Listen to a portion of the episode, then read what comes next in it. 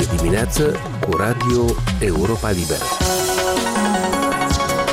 Aici, Radio Europa Liberă. Bună dimineața! La microfon Tamara Grejdeanu, bine v-am găsit în zi de miercuri 4 mai care este tema discuției din această dimineață. Mâine, la postul public de televiziune Moldova 1, începând cu ora 21.30, inclusiv pe site-ul Europei Libere și pe rețelele de socializare, puteți urmări un nou documentar din seria Pur și simplu Moldova. Ce alternative are Republica Moldova pentru gazul rusesc și electricitatea din Transnistria? Cât de mult poate miza pe sursele regenerabile și ce șanse are să devină independentă din punct punct de vedere energetic. Sunt întrebări pe care le-au avut în față colegii mei Eugenia Crețu și Nicu Gușan, autorii filmului Curent Alternativ. Așadar, Republica Moldova caută căi de a scăpa din captivitatea resurselor energetice rusești.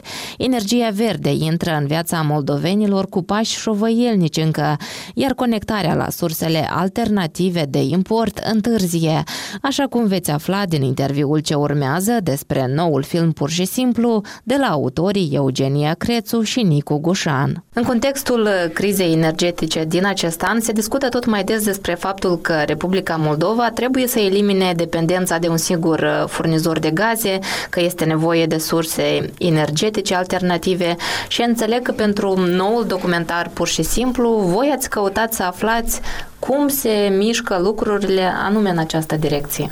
Exact, am vrut să vedem uh, ce alternative are Republica Moldova astăzi pentru gazul rusesc și pentru energia electrică livrată din uh, regiunea transnistreană, dacă putem miza cumva pe niște surse de energie regenerabile și cât de independenți putem deveni din uh, punct de vedere energetic. Și ce potențial local avem de producerea curentului, a energiei electrice. Ceea ce se numește energie verde. Și cum arată tabloul? Ce ați descoperit? Dacă pornim de la sursele locale, pentru că noi asta în primul rând am vrut să vedem, am documentat puțin statisticile să vedem cam uh, ce domenii Republica Moldova a încercat să investească. Și unde există potențial. Exact. Respectiv, uh, din cifrele pe care le-am văzut la etapa de documentare, lucrurile arătau în felul următor, că energia regenerabilă sau cantitatea de energie regenerabilă uh, cea mai mult produsă vine din surse eoliene, din vânt. Deci mai mult de jumătate. Da, mai mult de jumătate din toată cantitatea de energie verde care se produce în Republica Moldova vine energie eoliene. Ca apoi să fie urmată de fotovoltaice, hidro și biogaz undeva în josul cozii, dar foarte puțin. Vom vedea în film um, inițiative private.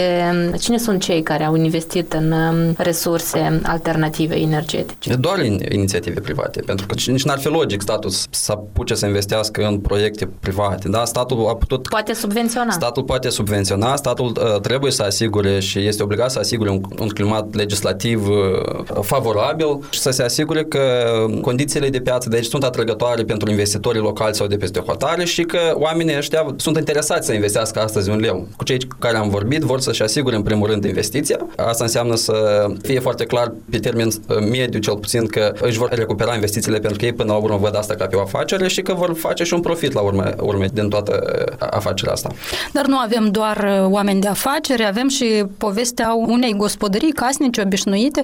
Pe exemplu, acestei familii am vrut să arătăm cum uh, s-ar descurca o gospodărie dacă și-ar uh, instala, iată, ca în acest caz, un sistem de încălzire geotermal, baterii solare pe acoperiș. Desigur, uh, este vorba de niște investiții mari. Trebuie să subliniem asta că Moldova este totuși o țară săracă și de aceea sunt destul de puține încă astfel de inițiative. Iar pentru o gospodărie privată, costurile s-ar ridica la mai mult de 10.000 de euro, ceea ce nu-și permite oricine în Republica Moldova și în plus nu ar fi nici măcar eficient dacă vorbim de suprafețe mici, dacă este un apartament mic sau o casă mică, nu are rost acest lucru, cel puțin pe termen scurt. În general, aceste investiții sunt de durată, pe un termen lung și iată aici este... Uh... Adică cei care, de exemplu, au de gând să iau un credit de la bancă, trebuie să înțeleagă că vor vedea economiile în timp. Exact. Și asta este problema. Uh, siguranța zilei de mâine, siguranța că își vor recupera banii, atât cei care văd sursele regenerabile de energie ca afacere, cât și cei care investesc pentru propriul consum și se gândesc inclusiv la ecologie. Da? Apropo, pe cât de mult contează aspectul ăsta ecologic? Este luat în calcul de cei care fac investiții sau de autorități prin programele pe care le desfășoară? Mie mi s-a părut că cel mai mult totuși pentru un om contează confortul, contează banii, de ce nu?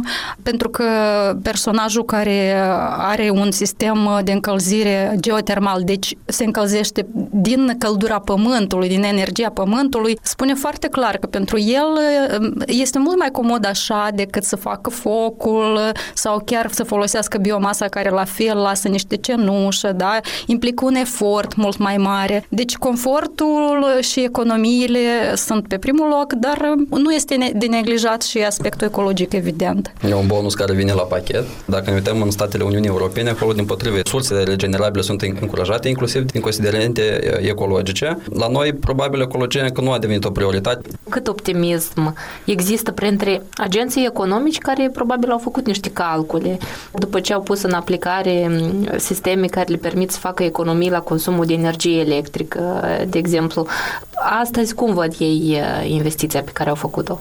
Cei care și-au instalat uh, turbine eoliene au o problemă cu aceste instalații pentru că majoritatea sunt uh, second-hand cumpărate din țările europene, iar statul le dă un tarif mult mai mic decât da, dacă ar aduce niște mori de vânt noi. Dar asta ar însemna investiții mult mai mari. Și atunci mulți dintre ei se întreabă dacă merită. Fac ei propriile calcule și își dau seama că este o, o investiție de durată mult prea mare. Și atunci optimismul cam dispare, da? Pentru orice om de afaceri este important să aibă un profit cât mai curând. De exemplu, un uh, agricultor din raionul Călăraș la care am fost, uh, deci el ne-a arătat un proiect mic, dar care funcționează și el ne-a povestit cum lucrul ăsta poate deveni și profitabil în într-un anumit moment. De exemplu, și-a instalat uh, panouri solare pe depozitul frigorific pe care îl are. Astfel, în decurs de câțiva ani, din surse regenerabile, a reușit să asigure tot consumul de electricitate, de curent electric pe parcursul întregului an an al acelui depozit uh,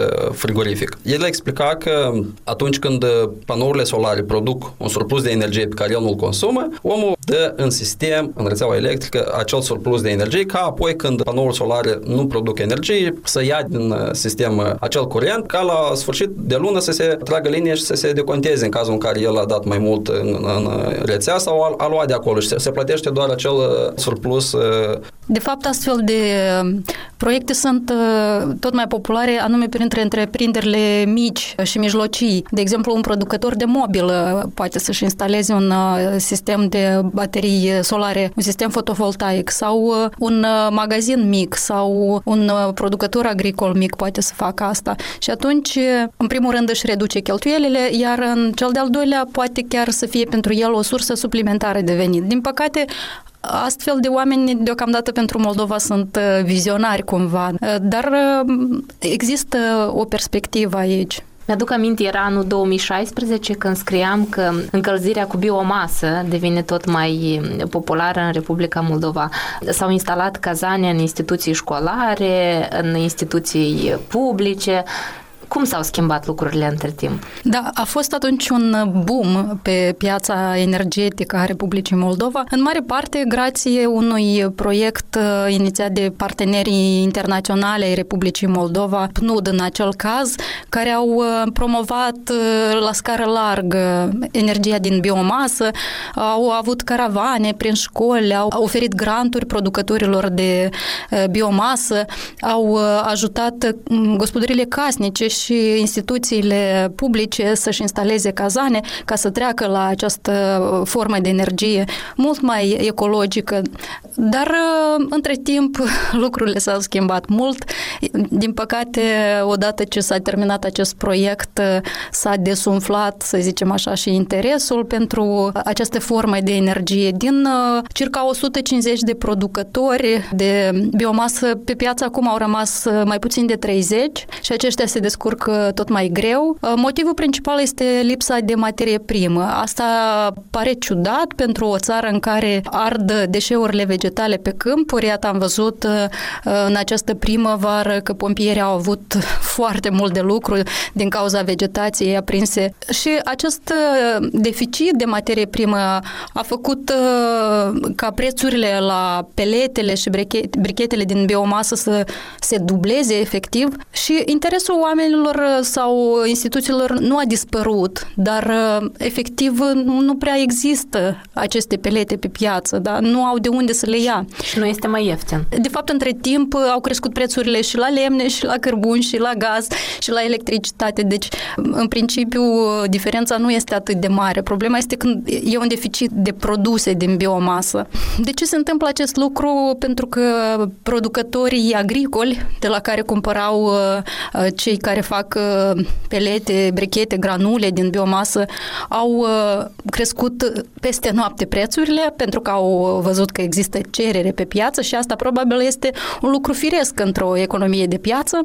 Un alt aspect este faptul că unii dintre ei s-au reorientat și au început ei înșiși să producă biomasă, cum se întâmplă, de exemplu, cu un uh, mare producător de ulei, ulei de floarea soarelui, care și-a cumpărat uh, echipamente și a început să producă aceste pelete și brechete și le duce la export, unde le vinde mai scump, evident avea Republica Moldova un angajament ca până în anul 2020 uh, 20% din energia consumată să fie energie verde ce s-a ales din uh, acest obiectiv? În ce măsură s-au apropiat de această cifră?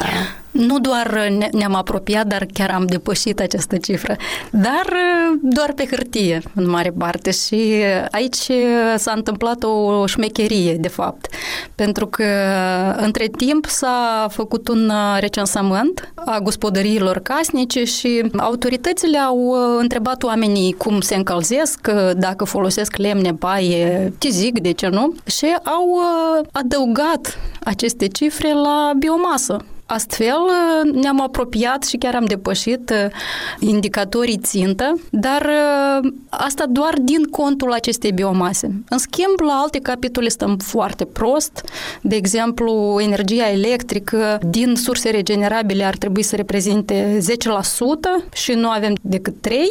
Deja există o strategie nouă pentru anul 2030, dar acolo, documentând, iată, acest subiect, am văzut că nu există încă niște cifre niște indicatori clari, pentru că se pare autoritățile nu prea stăpânesc situația, nu prea știu care este tabloul real. Da, există un tablou legat de cum trebuie să-și asigure Republica Moldova securitatea energetică, mizând și pe sursele alternative de energie. Poate n-am căutat noi suficient de bine, dar n-am găsit o strategie uh, care să țintească anume securitatea energetică a Republicii Moldova. De decenii se discută despre diversificarea surselor de curent electric, pentru că se știe Republica Republica Moldova depinde foarte mult de gazul rusesc și de curentul electric furnizat din stânga Nistrului și au fost mai multe tentative în ultimele decenii de a diversifica aceste surse de energie. Cunoaștem despre veșnicul subiect discutat despre interconectarea energetică cu România, care nu s-a mai realizat până în ziua de astăzi. Acum guvernul recent a declarat acest proiect de importanță națională. Dacă vorbim despre diversificarea surselor la capitolul gaze naturale, iarăși, niciodată n-am căutat o sursă alternativă. Ori de multe ori s-a mers pe discursul populist că luăm gaz de la Rusia pentru că e mai ieftin, dar de fapt și experții o spun și o confirmă. Republica Moldova, tehnic, poate lua gaze și din altă parte, dar când s-a dorit acest lucru, iarăși, inclusiv din motive politice, inclusiv din cauza unor interese de grup restrânse și atunci, pe noi, de fapt, acest gaz ieftin ne-a costat mai mult într-un final. A fost Eugenia Crețu și Nicu Gușan, autorii documentarului Curent Alternativ, care va fi difuzat în premieră joi la Moldova 1 la ora 21.30, inclusiv pe site-ul Europei Libere și pe rețelele de socializare. Domnilor și domnilor, aici se încheie emisiunea noastră matinală. Eu sunt Tamara Grejdeanu, vă mulțumesc pentru atenție și vă doresc o zi plină de spor în continuare. Puteți asculta emisiunea noastră pe posturile de radio obișnuite, dar este accesibilă mereu pe internet, la adresa moldova.europalibera.org, rubrica Radio. Vă mai recomandăm să ne urmăriți pe Facebook, Instagram, YouTube, alte rețele și platforme. Aici e Radio Europa Libera.